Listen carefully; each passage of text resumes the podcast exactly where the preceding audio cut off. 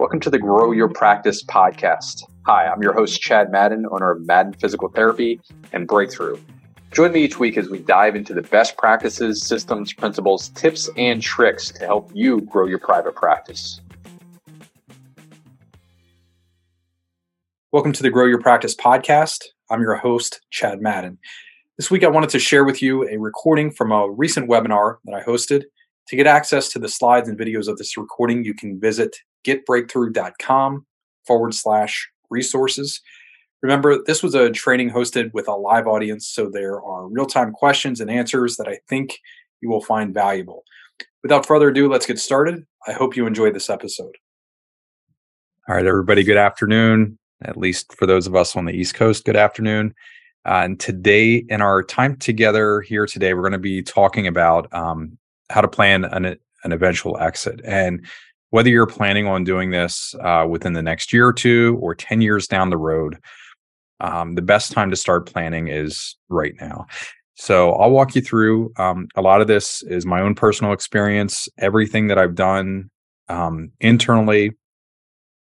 I can share uh, a, a, good portion of that. So I've been selling internally. Um, I have seven internal partners here um, over the last 10 years. Um, and then last April, I went through, uh, we brought on an external partner uh, that's it's public knowledge. It's out there. You can Google it and understand as much um, as you need to about the deal. But the main thing that I want to focus on here isn't the, the actual numbers or deal structure. I more want to share with you the the thought process of how we went through what we went through, and um and I, I think that's probably the best use of our time. We have a lot of experience on here uh, really quick math is we have a couple, at least a couple hundred years of practice experience um, as owners from those of you I'm seeing, you know, Sandy, John, Jeff, Anna, um, you're sharing your years of experience, how long you've been in practice here. And again, I think that will be the best use of our time because we also um, have some diverse uh, practices and clinics here. So we're gonna the first thing we're gonna do is touch base with if you've never looked at this before, uh, the fundamentals of what determines your practice's value. Uh, the second thing that we'll do is I'll share an interesting story, the story of how I went through preparing to um, bring on that external partner and, and sell a good portion of the practice. Um, and I'll share with you the exact planning tool that I used. Again, I think you're going to enjoy the backstory behind that. And then the other one is what made our practice valuable to the um, potential external partners, the acquirers that we talked with. So often, at least what I went through um, early on, if I go back to you know 2012 and bringing on an internal partner, everything that I saw in our industry and our marketplace was focused on what's in it for me. So, what's in it for me as the practice owner? There's a nice transformation. And if anything happens, a key takeaway from this that I'd love for you to uh, walk away with is that if you can go over to the other side of the table and understand the perspective of an acquirer, that helps you um, position your practice significantly better than the practice that does not do that. Right. So most of us, 100% of us, understand the perspective of I'm an owner and I'm selling. Very few of us are going to take the time to understand what an acquirer is looking for, and uh, we'll talk about that as as well. And then we'll have some time for A. John, I know you already submitted something um, I, Andrea has that queued up already. But if you have a question as we're going through, looks like somebody just popped a question in the Q and A tab.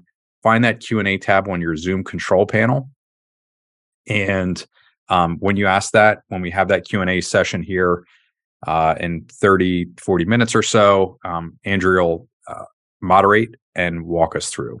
So, three things that commonly get in the way when we're talking about growing practice value and ultimately um, yeah g- going through uh, this type of process.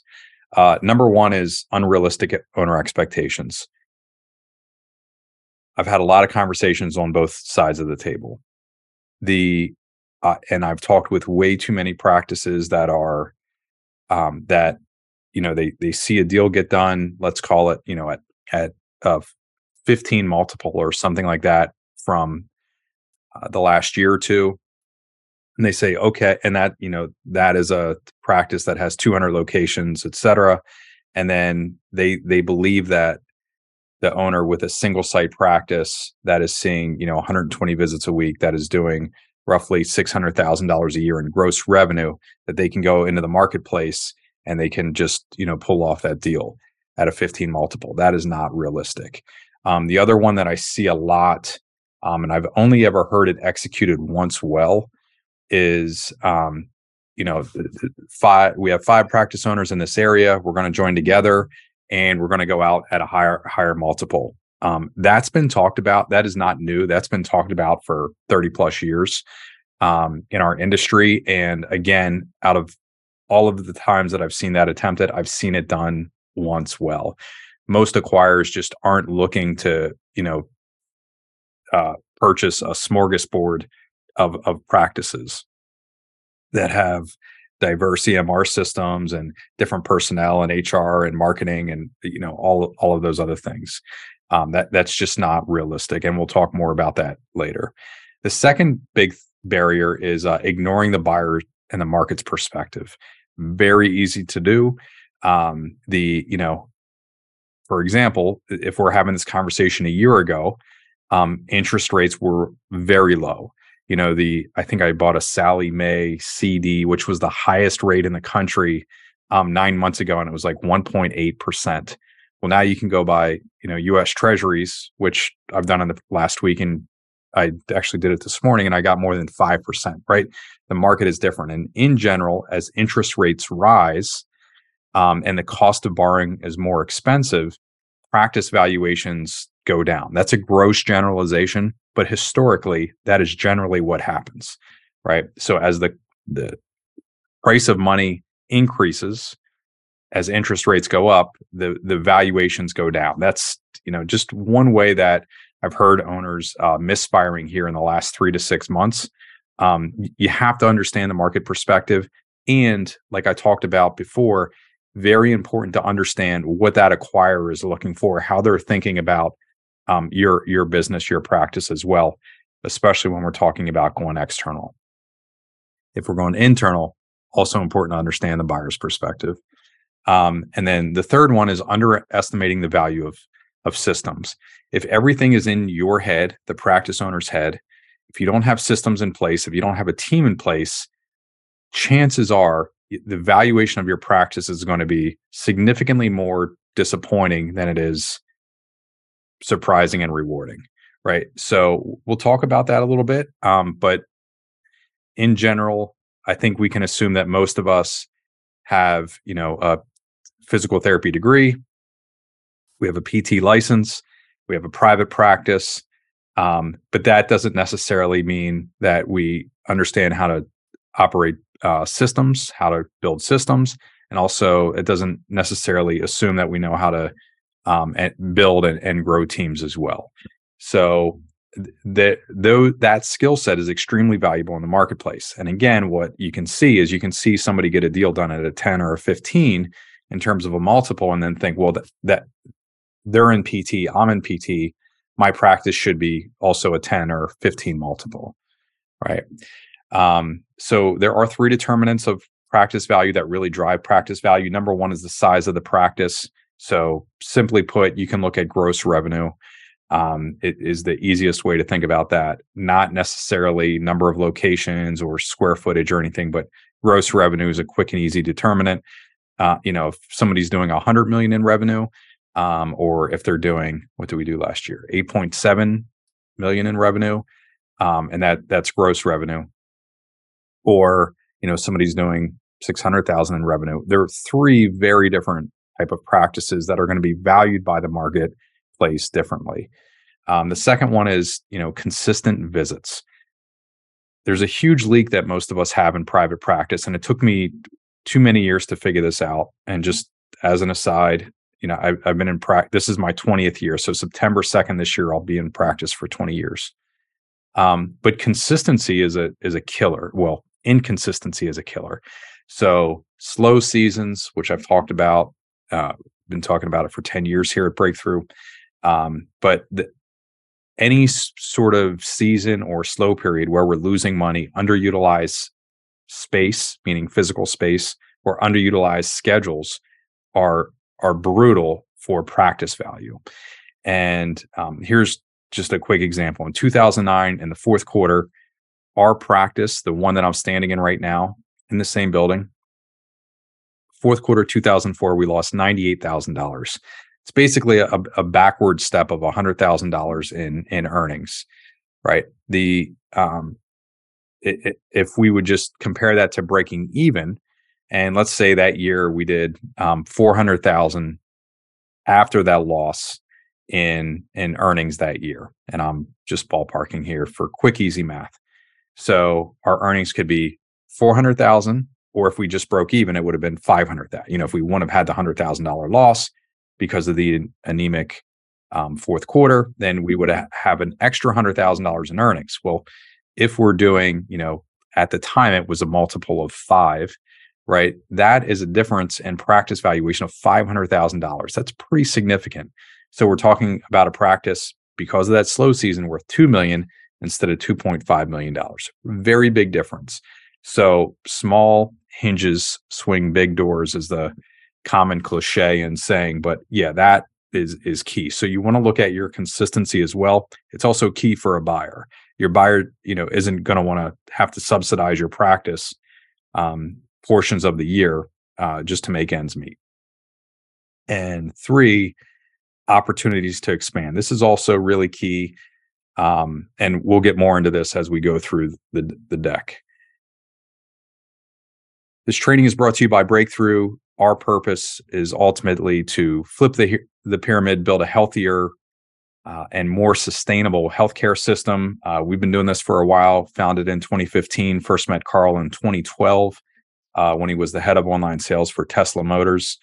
Uh, we're doing a lot in the marketplace in terms of helping private practice owners grow their practice, specifically with direct to consumer marketing. You can see some of the statistics up here one of the ones that we're most proud of is over 8 million emails sent last year on behalf of the practices that we work with.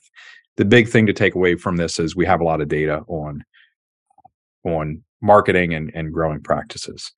Here's a quick timeline. As I said, we opened up September 2nd, 2003. Original business plan was uh, five new patients a week and ultimately 48 visits a week. Uh, the and it was fun. So September 2nd, we opened. That was on a Tuesday. Monday was Labor Day, September 1st. I opened on Tuesday. Friday of that same week, uh, Stephanie delivered our oldest son. So my oldest son was born, Jackson, uh, September 5th, 2003. Obviously, we closed that Friday.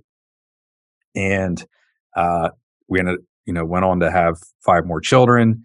Um, and my oldest is now in the Navy, actually coming home this Friday as well. But we survived that. Not the best timing on my part. And within six months, um, that original goal of 48, we were up over 100 visits a week.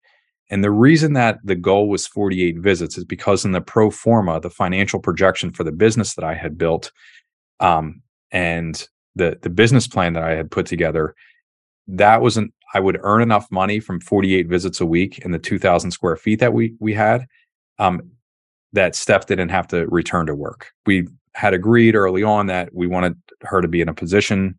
She was a school teacher, but that she didn't have to return to work unless um, it, it, was the right opportunity. So that was the whole goal. And I remember coming home uh, just about every night there in the first few months, and she would say, "You know, did you get your five new patients this week?" And this was at a time before direct access, before I understood how to market, and it was all physician referrals, and it was brutal uh, brutal game to play. Anyhow, we um, yeah by six months later we had doubled our growth, and yeah, I think 108 was what we hit in March 2004. Um, then we kind of plateaued. I had hired a PTA, uh, had did not have another uh, hire employee hire um, until 2006. So early years marked by a lot of wasted space. We had 2,000 square feet with two clinicians right? Uh, not the best use there, leaking a lot of money financially, but we were making enough and I was happy um, doing what I was doing there. But I was the business, not very valuable in the marketplace. November of 2008, we had an all time high of 154 physician referrals in a single month. And then what happened from there is the three hospital systems in our area started buying up all the physicians. And very quickly, um, in a, within a few years, I would say three or four years, 90% of the physicians in our area, the referral sources, were now working for the hospital system and they were no longer allowed, permitted, whatever you want to call it, whatever gross stark violation there there was they were you know that was definitely happening and they could no longer refer to us. So we had to transition to marketing direct to the consumer um, in about 2011 and i just dove headfirst uh, after a lot of resentment and a couple years of playing victim there really well. I prided myself on how dramatic I of a victim that I was. Uh, we just embraced marketing and figured out how to go direct to the consumer. In 2016, received the in, independent valuation of uh, four million. Again, in 2012, I started bringing on um, internal partners, and then yeah, we'll go through some growth numbers here. In July of 2021, had an independent valuation of I think it was 11.7 million.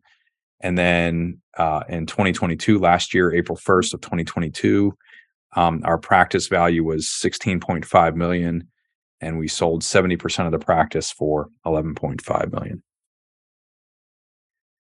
All right, so I want to give a little bit of the backstory. Uh, during the pandemic, I believe it was in uh, late 2020, Carl introduced me to uh, a friend, now a mutual friend, and his name is Jason Yeh.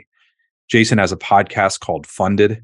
Um, he's a, I believe, an MBA from Harvard, extremely intelligent guy. Um, he and on the first call, what the, the reason that we were connected is because Jason um, was hired by Silicon Valley Bank. Yes, that Silicon Valley Bank, SVB, to go in as a former founder and help investment bankers um, th- through this course in terms of evaluating private equity and VC deals. And uh, yeah, so Jason got a deal to teach the course. He wanted to know how to put the course together. I've been doing this for a while. Uh, you know, I've had the great opportunity to you know study with some of the best minds in terms of uh, education and putting uh, valuable business information together. So help Jason build the course. It was six weeks long. Uh, the course went really well, and he ended up starting a business off of delivering this course. And in that process, he um, we got to the end, and he said, "Listen, man, like you know, I'm forever indebted, and all the niceties that come with that." And he said, "What, do I owe you?" And I said, "Nothing. Like this was, you know, you're a friend of Carl's. Um, I love doing this." and you know i learned a lot through the process and um, yeah, I said, we're good. And he said, no, nah, man, I need to give you something. I, I, was like, well, listen, how many deals do you think you've seen in the last five years? And he was like, over a thousand.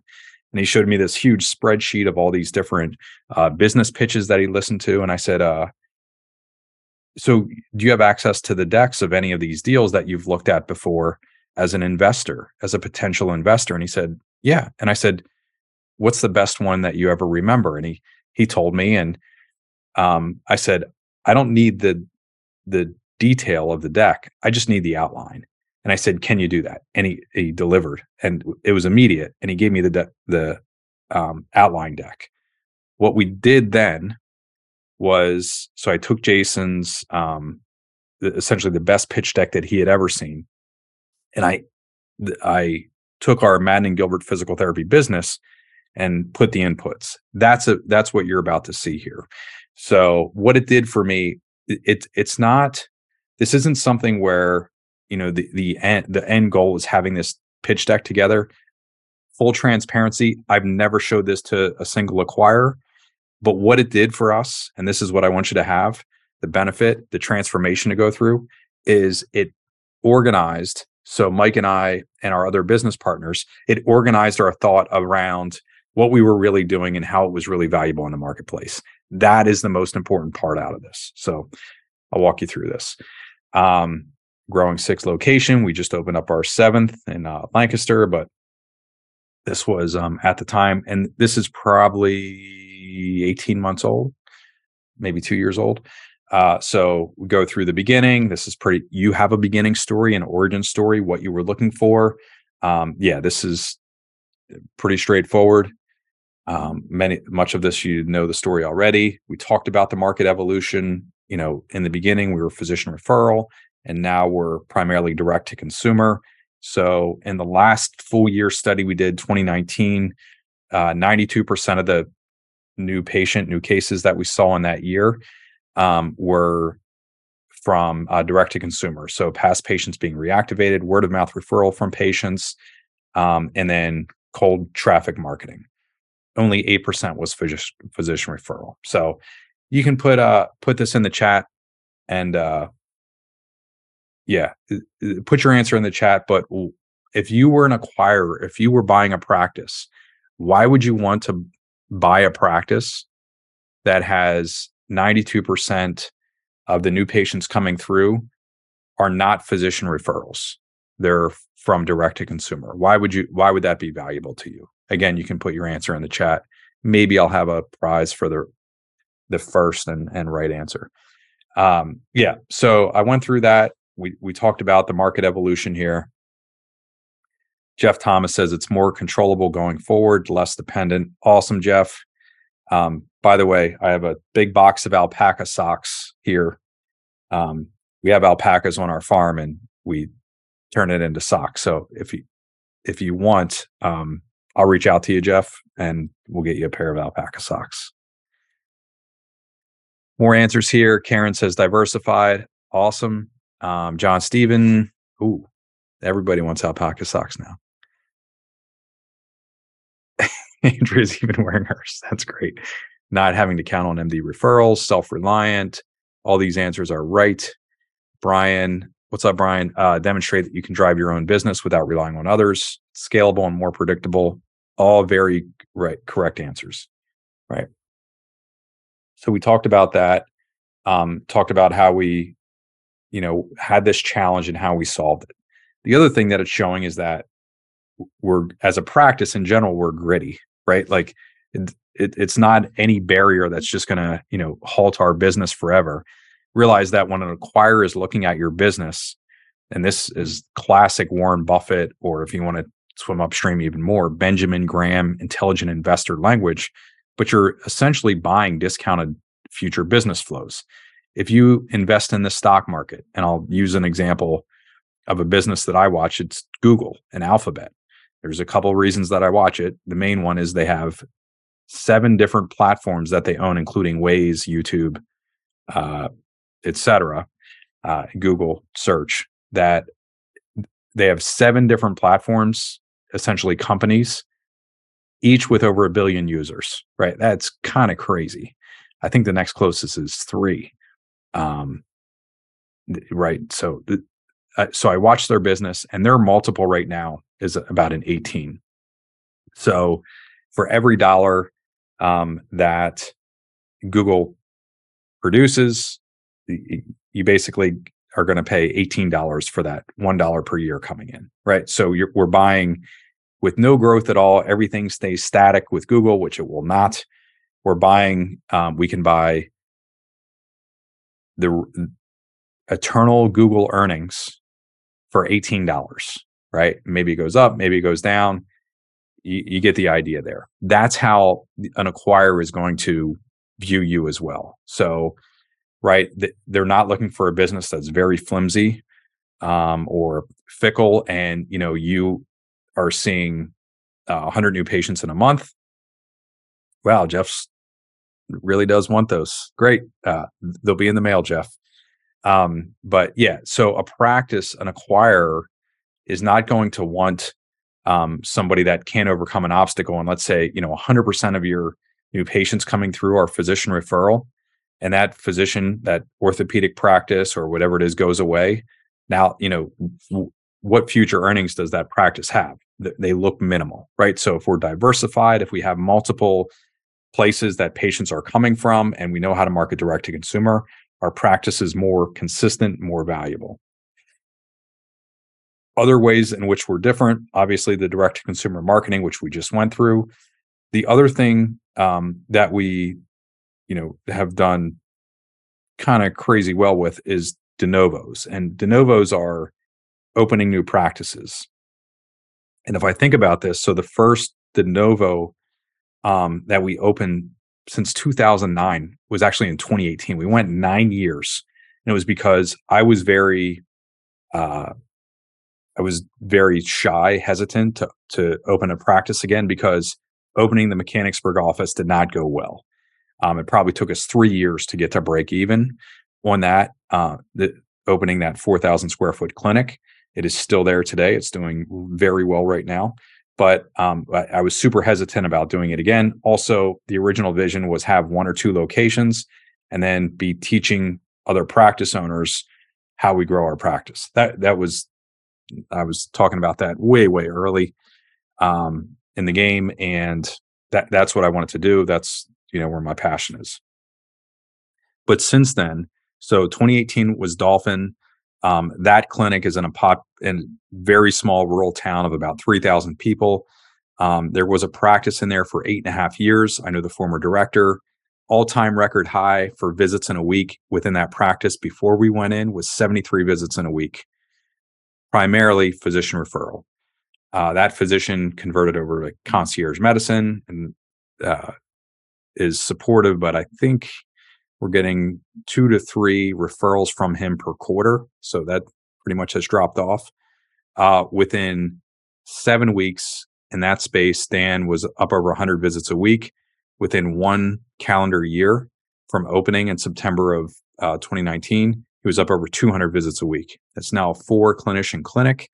Um, they, they're at 2,600 square feet. They're out of space, and we're pretty much maxed out there with what we can do um, in that area. Next clinic was Chris Siratowicz, um, who was in Camp Hill. We opened that in January, late Jan- January 27th, 2020. Uh, that clinic went zero to over 100 visits in seven weeks as well.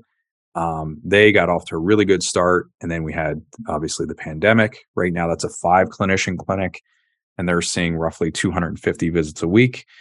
Um, the then after that we did Shrewsbury. Shrewsbury was our COVID clinic. That was March of 2020. We opened March 9th on a Monday. COVID hit Friday the 13th, March 13th of 2020.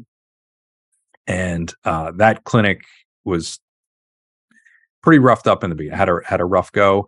They're out of space right now. We're literally on the eve of knocking down the wall and adding another 3,000 square feet in that space. Matt has five uh, six full time clinicians, and they're well uh, well over 300 visits a week. Um, that's been a, a, an amazing story about what we've done there. Again, primarily direct to consumer advertising with other competitors uh, within a mile, and hasn't really affected us that much at all. So we've had uh, same thing with Hershey. We just knocked down the wall there, went from 2,000 to 4,000 square feet. Jan's doing an amazing job, and then we just opened Lancaster. So we have this rapid de novo success what is the key to that? It is the the 12 months of clinical director training that we have right now. We're training five, uh, six that are going through our director training that you know will eventually potentially open up uh, other locations with them as well. So there are differentiators in the marketplace, things that a lot of other practices aren't doing. You want to start thinking through that. You don't have to have those specific things as your differentiator but you want to be organized and think about how you can stand out. We go through direct to consumer marketing here. Again, this was a 2019 study we did on attribution, where new patients came from. Um, yeah, pretty straightforward. This is and this is showing uh, Dauphin and Harrisburg. So Harrisburg is our oldest clinic. Dauphin was our newest clinic, and basically how things change over time. Um, and we grow. This is our syllabus for the clinical director training and then uh, so this goes through quarterly visits per clinic and you can see q1 first full quarter for shrewsbury was pretty rough uh, with looking like 20 to 30 visits a week there. Um, yeah i need to complete the rest of this for you for hershey but you get the idea that we were growing pretty quick. We learned our lesson in mechanicsburg and now every time that we've done it we get a little bit better uh, this is was our annual growth. Um, I can tell you last year we did uh, 86,000 visits. So in 2017, Mike and I put um, a 10 year growth plan together. It was actually through 2030, 2018 through 2030. And every year we aim to grow 20%. Where do we get that from? a Jim Collins concept called the 20 mile march. You might want to write that down and you can just go back, um, Google it later. There's a story behind it. Two teams racing to the South Pole. And th- that is one of the, the business models that we brought in house here. Jim Collins is of uh, good to great fame. You've likely heard of him. But um, yeah, at 20 mile march. So since 2018, we've been aiming to grow. And you can see that even with the step back in 2020, we're almost spot on uh, within like a half a percentile of exactly where we want to be um, in terms of visits and growth, even with the pandemic. So the other thing that we use from Jim Collins is this concept is called a, a flywheel. And uh, again, Jim Collins wrote, I believe it's called a monograph, the flywheel um, revisited. And it's like a maybe a 40 page book, booklet, pamphlet. And um, he talks about the idea of this flywheel and that once you get it rolling, once you get it, it's you know there's some there's an idea of this that it, it, takes some effort to get the right systems in place to get everything coordinated and working together. But once you do that, it takes very little effort, and the flywheel continues to spin, right? And you know that's really the flywheel is really an industrial age um, idea, agriculture, agricultural error idea, but that's the concept. And then you fill this in uh, with your business. So we took that flywheel concept and applied it in this way. You know, when we go into a new marketplace like Lancaster, like Shrewsbury, we begin by marketing direct to consumer um, in a new area before we even open. Um, what that does, so that generates new patients, and new patients ultimately lead to more visits, right? We see an eval, we schedule a full plan of care. Now we have visits. What do visits become? Well, they within mm-hmm. 30 days time on average, we turn that into income or revenue. What do we do with the revenue? Well, um, we and the income, we have a cash reserve system that has been in place forever. 10% goes into weekly that we invest in future growth. And that's primarily buying more space to meet our 20% goal. And so that might be expanding an existing clinic or opening uh, an additional new clinic or buying equipment so that we can deliver more service. Um, could also be in, uh, in investing in people, right? Hiring more people. And then we also put 10% of our gross revenue in buying uh, additional market share. So that goes, that feeds our marketing. So as we go from, you know, 10,000 to 30,000 to 50,000 to 80,000 that we're at now. And, you know, our, our goal by the end of this year is to be over 100,000 visit per year run rate. Um, and we have adequate space to do that. Then what we can do is we can go uh, buy gradually more market share and invest heavier in our marketing. So, you know, when we were seeing, um, when we were doing a million years or a million dollars a year in revenue, our marketing budget was about a hundred thousand dollars. When we're this year, we'll cross 10 million in revenue, we have a million dollar marketing budget, right? So it, it grows incrementally over time and proportionally over time. And then what happens is that cycle repeats with greater and greater momentum. Now, I'm going to tell you a secret here, um, and just hang in there with me for a second. But one of the, I have a real estate mentor. He actually built this building that I'm in. Uh, he's long been retired now.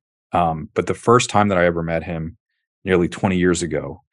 Uh, and this, this guy's fascinating. He has four Ivy League degrees from three Ivy League schools Penn, Wharton, Harvard.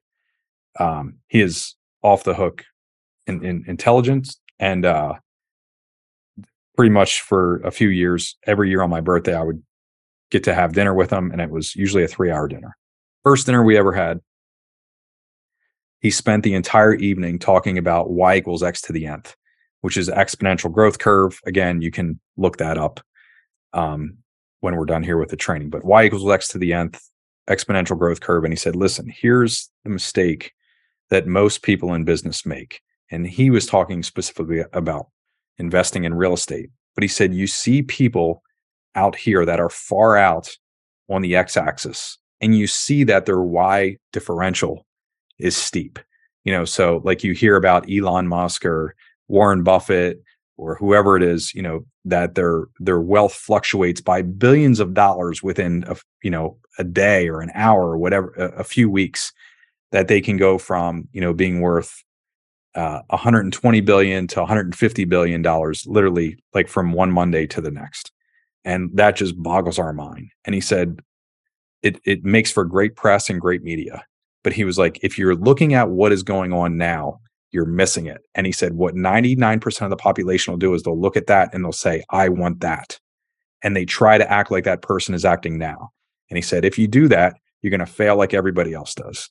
And he said, the right thing to do is to go back. What was it like in the beginning of that, of the journey? And what did they do back then? What were the sacrifices that they made then in order to get that growth that is way out here on the curve? And he said, focus on that. So go back, you know, and I've gone back and read the 1965 uh, Berkshire Hathaway, you know, letters that of when Warren Buffett wasn't doing so well and like how how he thought through the process. It, you know, done that with him. Eh, same thing with you can do it with any business leader, but study what they did early. And it, I remember when I had this conversation with Norm, he was talking about this over and over again, and it's like it's the same thing here. If I'm sharing a part of the story where you're like, that's not real to me, don't pay attention to that. Pay attention to, you know, what I was doing 10, 15, 20 years ago. Right. And it's it's part of this process. And this is from the from day one, we knew that marketing was really the lifeblood of the business. And we've been doing, you know, that the 20% or the 10% cash reserve We've been doing that for 19 years. The 10% of gross revenue to marketing, we've been doing that for 19 years. It's this like that is the stuff that really drove the success that you're seeing today.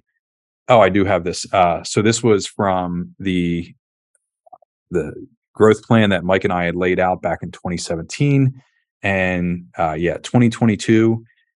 Again, we hit that within like a, a few hundred visits um, literally less than 1% of a, a, deviation there. FTEs, we actually have more than that now. So you can see our FTE, if you take the 2311, um, and it comes out to roughly 43 visits per FTE per week, right? So a little more than one visit per hour is our estimate. And we hit 8.7 million in income. Um, which was a little bit less than our goal of nine, but you know we have the reimbursement cuts and all that other stuff in there and we were almost right on here with the 2.1 million in EBITDA.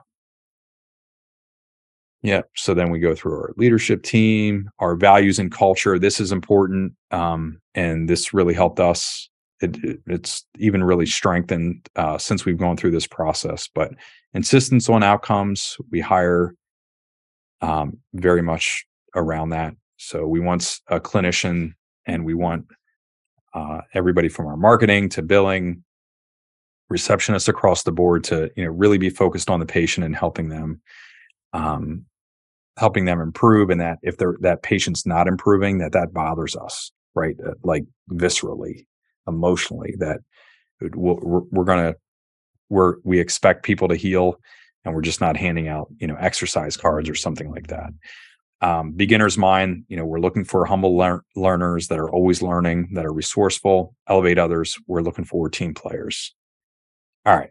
So if you have any questions on that you can type that in the q&a uh, we're going to be able to um, have some time for that here in a second so building systems and processes this is one of my favorite quotes of all time from jay abraham who's a, a has been a business really icon and uh, trainer, business leader, wrote a book called Getting Everything You Can Out of All You've Got.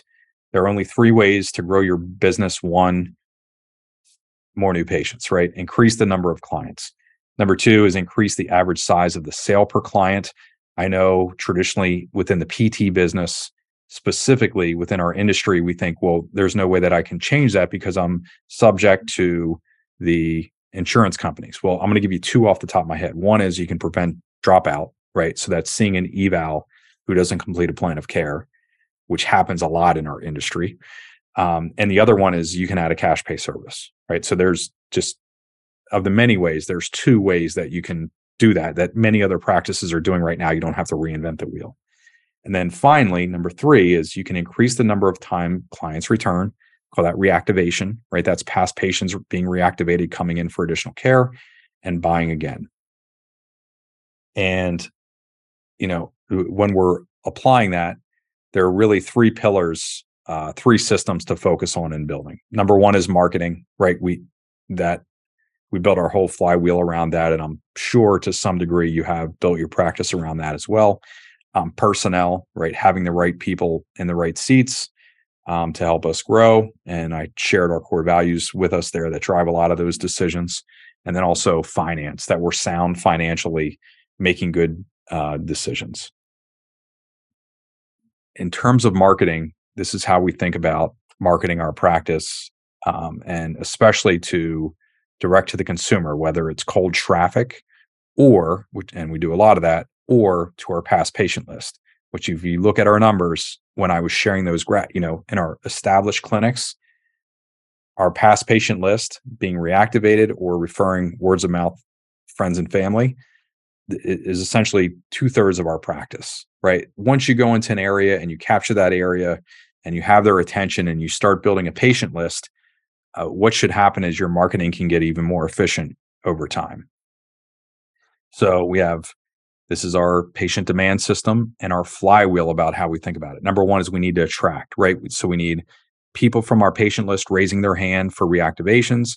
We need people from the, the cold traffic community raising their hand and saying, yes, I want to learn more about, uh, you know, shoulder problems or my back or whatever, right? So we have attraction and we have specific processes and uh, automation that can help with that.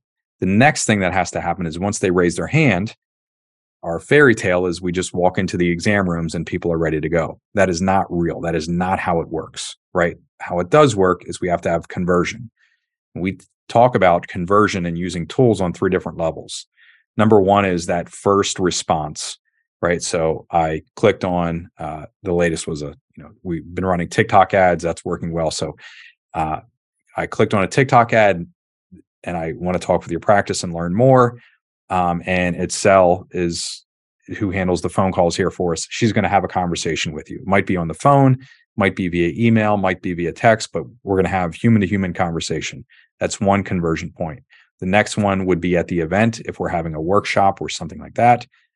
So, second conversion point, and then finally we have what happens in the exam room, uh, another conversion point. And all of the system uh, that you know we're using here with Breakthrough helps support that makes the communication as easy and as trackable as possible. And then underneath it all, we want to measure.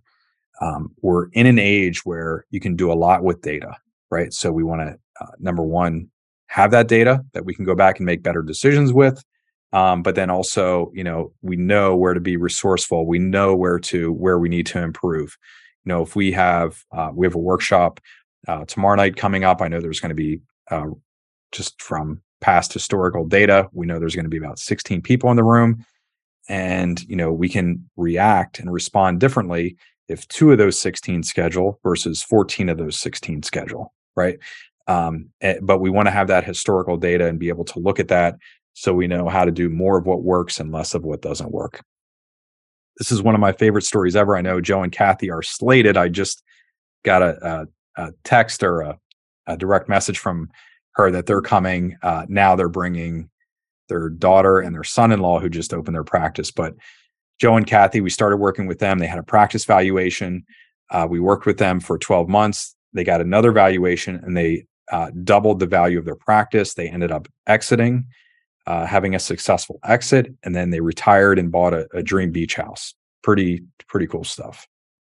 What's your strategy for boosting your profit margins? In the current industry landscape, margins are slim due to declining reimbursements and the rising cost of doing business. Breakthrough has just released a new course, Profitability Under Pressure. This 13 week masterclass focuses on five key areas in your practice that can help you increase your profits. We'll guide you through creating a financial plan, which is a step overlooked by many other practices. You'll also learn how to renegotiate insurance contracts, evaluate whether cutting ties with lower payers is beneficial, and how to add cash pay services to improve your lifetime patient value. By the end of this course, you'll have improved control over your profit margins and a clear roadmap for future growth. This program is exclusively for private practice owners. You must apply to be accepted. No hops or pops practices. Click the link below to get started. So, questions you have? Looks like we have quite a few here. Yeah, um, I'll help moderate here, Chad. Great. So um, the first question we had was actually submitted prior to the webinar um, from John. He asked, he said he would be interested in learning the pros and cons of selling within the practice versus outside the practice. Can you give it to me one more time? I lost it there. All good. I would be interested in the pros and cons of selling within the practice versus outside the practice. Okay. So internal sale. The, um, first of all, John, wh- whatever you're thinking, I, I always wanted to make sure we're in alignment. So, and it, you want to make sure your incentives aligned. So for me, um, in 2012, when I started um, initially and brought on Mike as the first partner, I had a satellite office, is what I called it, which was is a horrible name. Um, but it was our Mechanicsburg office. That was the 4,000 square foot clinic that we opened in 2009. What Mike approached me about was buying half of that office, and I, I did it. We worked with Paul Welk, and what happened is now rather than me trying to split time between two different offices, which is exactly what I was doing, I would be in Harrisburg in the morning, and then I would run over to Mechanicsburg in the afternoon. Disaster. We aligned um, our incentives and what we wanted to do, and that allowed Mike, who was the clinical director here in Harrisburg, to go to Mechanicsburg and solely focus on that. And he did an amazing job at getting that up and running. Right. So three years of me really doing nothing, just breaking even. All of a sudden, now I had somebody aligned, and you know, d- did I give up some dollars short term? You know, could I have gone externally and gotten more money? Absolutely. But 12 years later, I, I, I know I made the right decision. I mean, it's worth significantly more now that office mm-hmm. than what it was back then, and I never would have turned it around myself. So there's this other concept of internal versus external, which is like whatever you're going to do, you can grow the pie, right? a lot of practice owners are like, why own 100%? I don't want to bring on a partner, even if they're like 1% or 2%, whatever the percentage is, because um, then I'm giving something up. So why would I, you know, why would we grow from worth a million to 3 million?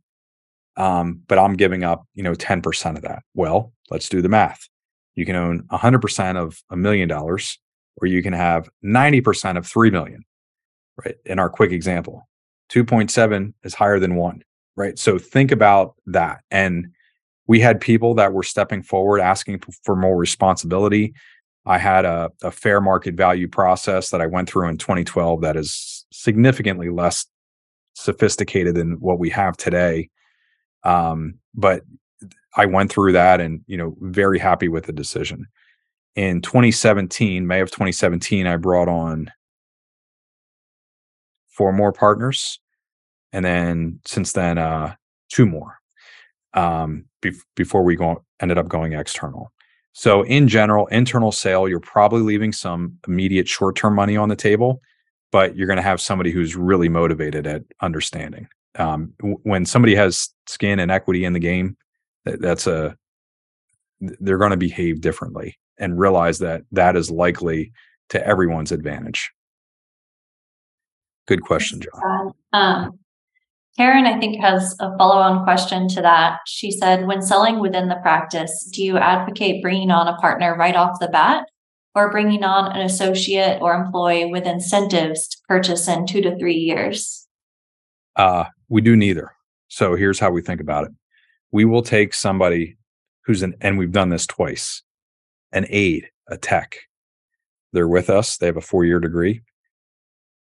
We support them going into physical therapy school. And uh, support, I mean by experience, not paying for them to go to PT school. They get their DPT, they come back, they now are a staff entry level DPT, right?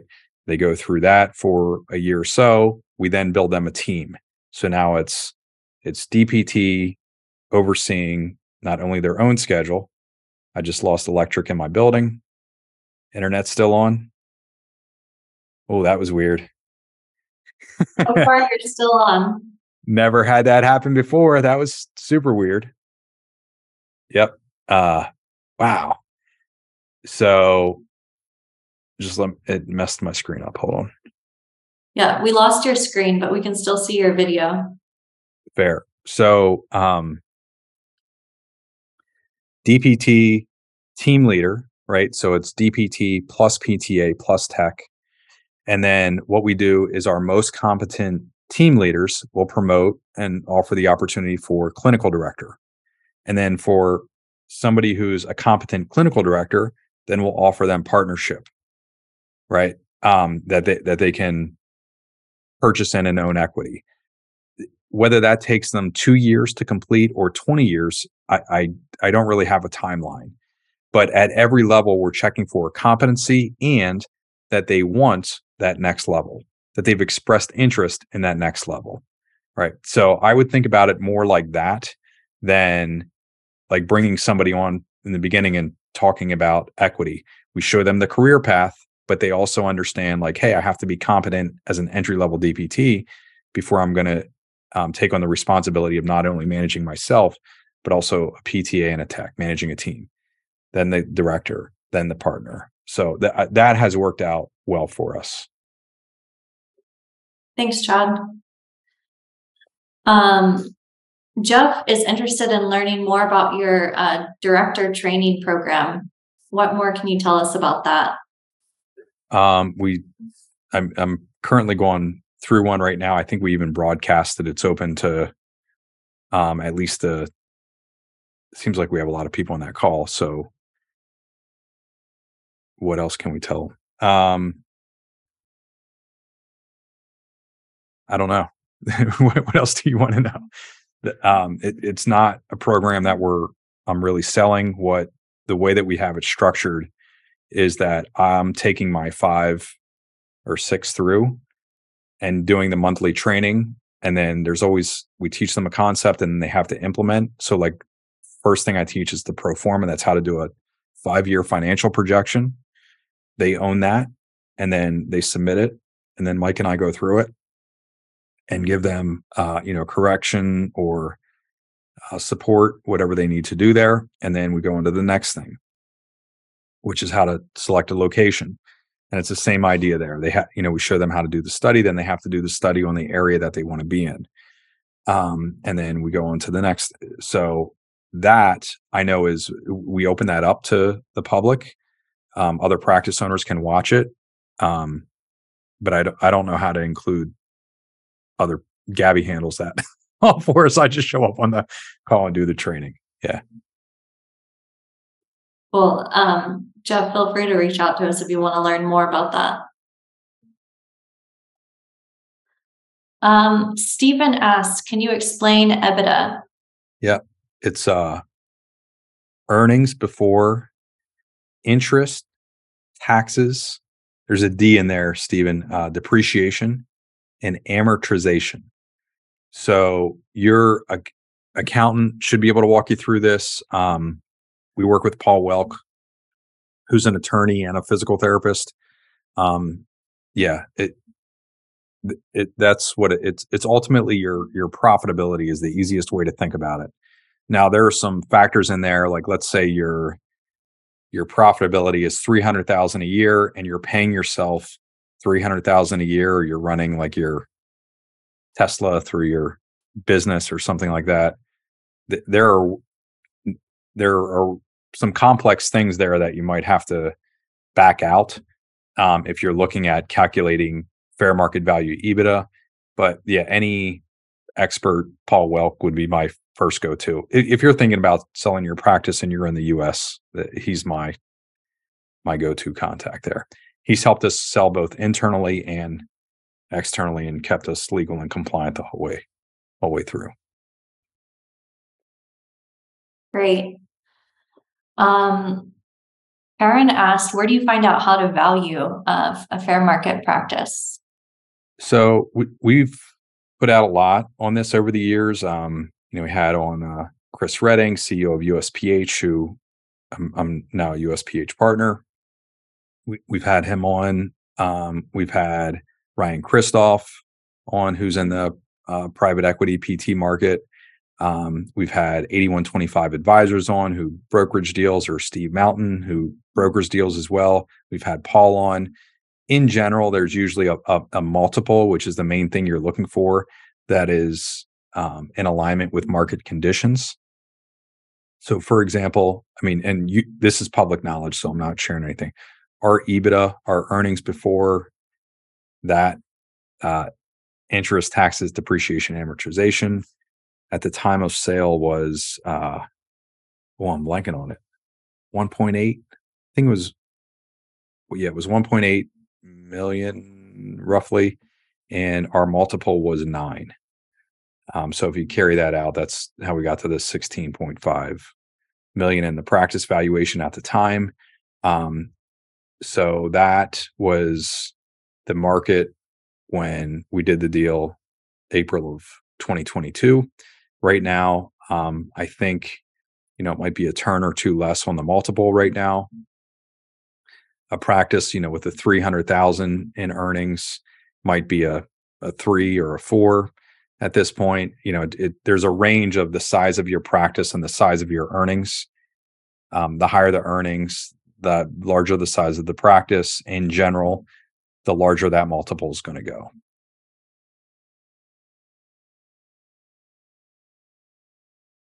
cool um, anna is wondering if um, i think she has concerns about sharing with her team that she's selling do you ever lose uh, PTs if you share that information? Um, lose PTs, think that they need to find employment elsewhere? Well, um, I, so this I've never shared before, but I, I, I asked for coaching on this. Um, it would, and it, it that that's I mean, my business is my name, right? It's it's our baby. Um, so I I did an announcement um, in general, that announcement goes by this guideline. Here's what we're doing. Like this is the change that's happening. And it's this is classic who moved my cheese stuff. This is what we're doing. This is why we're doing it. And here's what to expect as we move forward. This is what it means for you. Um, so, you know, in our case, everybody was safe.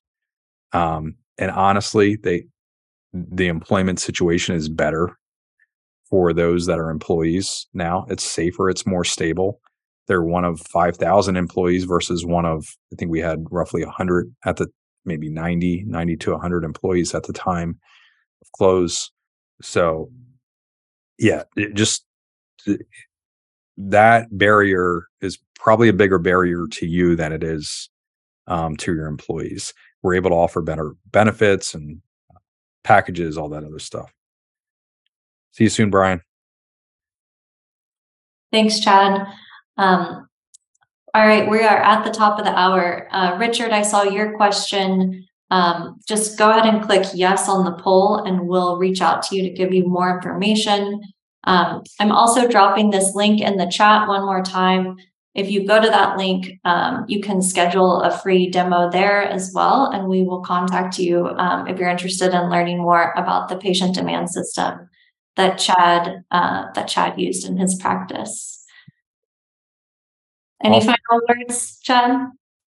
No, I, I have to hop on another training. So thank, thank you, everybody. So join us. Thank you, everyone, for your participation. Have a good one. See you. Remember to visit getbreakthrough.com to access our free resource library designed specifically for private practice growth. While you're there, Make sure you register for a complimentary growth assessment to learn about potential opportunities for growth in your local market. Again, thank you for tuning into the Grow Your Practice podcast and supporting our mission to help people in pain get back to normal naturally.